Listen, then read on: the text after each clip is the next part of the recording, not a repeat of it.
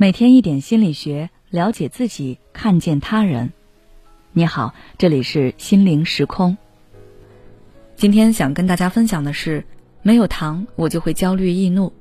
你有过度依赖某种物质吗？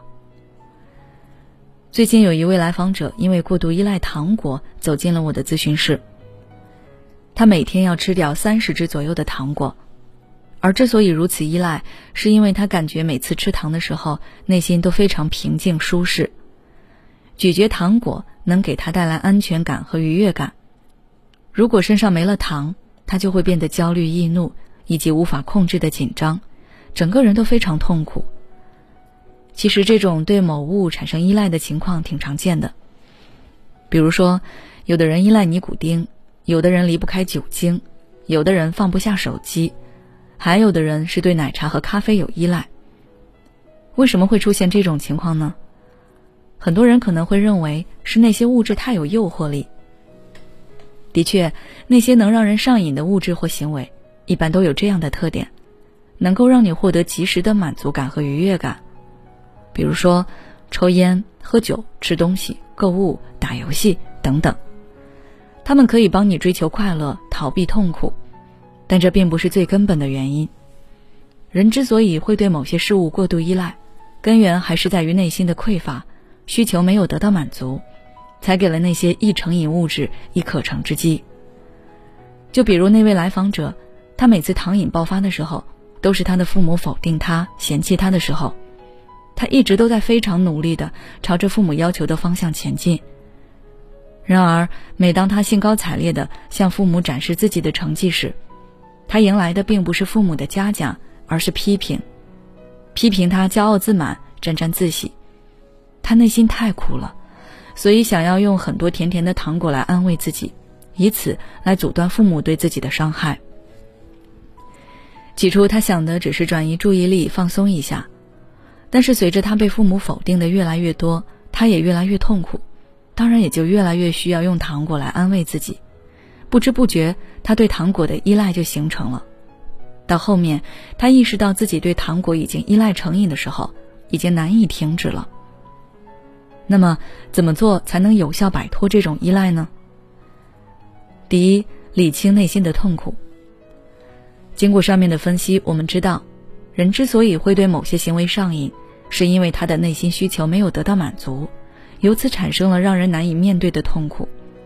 所以，要想摆脱上瘾行为，你首先就要看到上瘾行为背后隐藏的痛苦，去谅解自己，把自己的上瘾行为看作是内心需求没有得到满足的信号，不要因为自己一时的失控而过度自责。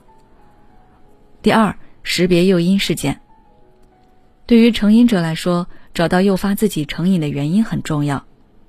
换句话说，有些特定的情景会引发或者加重你对某些物质的依赖。就像那位来访者，每次被父母批评之后，就会疯狂的吃糖。再比如，戒烟的人在和一群喜欢抽烟的朋友在一起时，就很容易抵不住诱惑复吸。找到了诱因后，就要远离那些情境。第三，成长的力量。前文说过。成瘾的背后是对痛苦的逃避，然而在戒断过程中，人会再度面对这种痛苦，有的人会承受不住，又退回到上瘾行为上去。所以，要想戒除上瘾，还是要从意识层面解决这个问题。解决的关键就是要相信自己有能力去承受痛苦。在这个过程中，你可以写下导致你成瘾的事件，以及他们是如何影响到你的。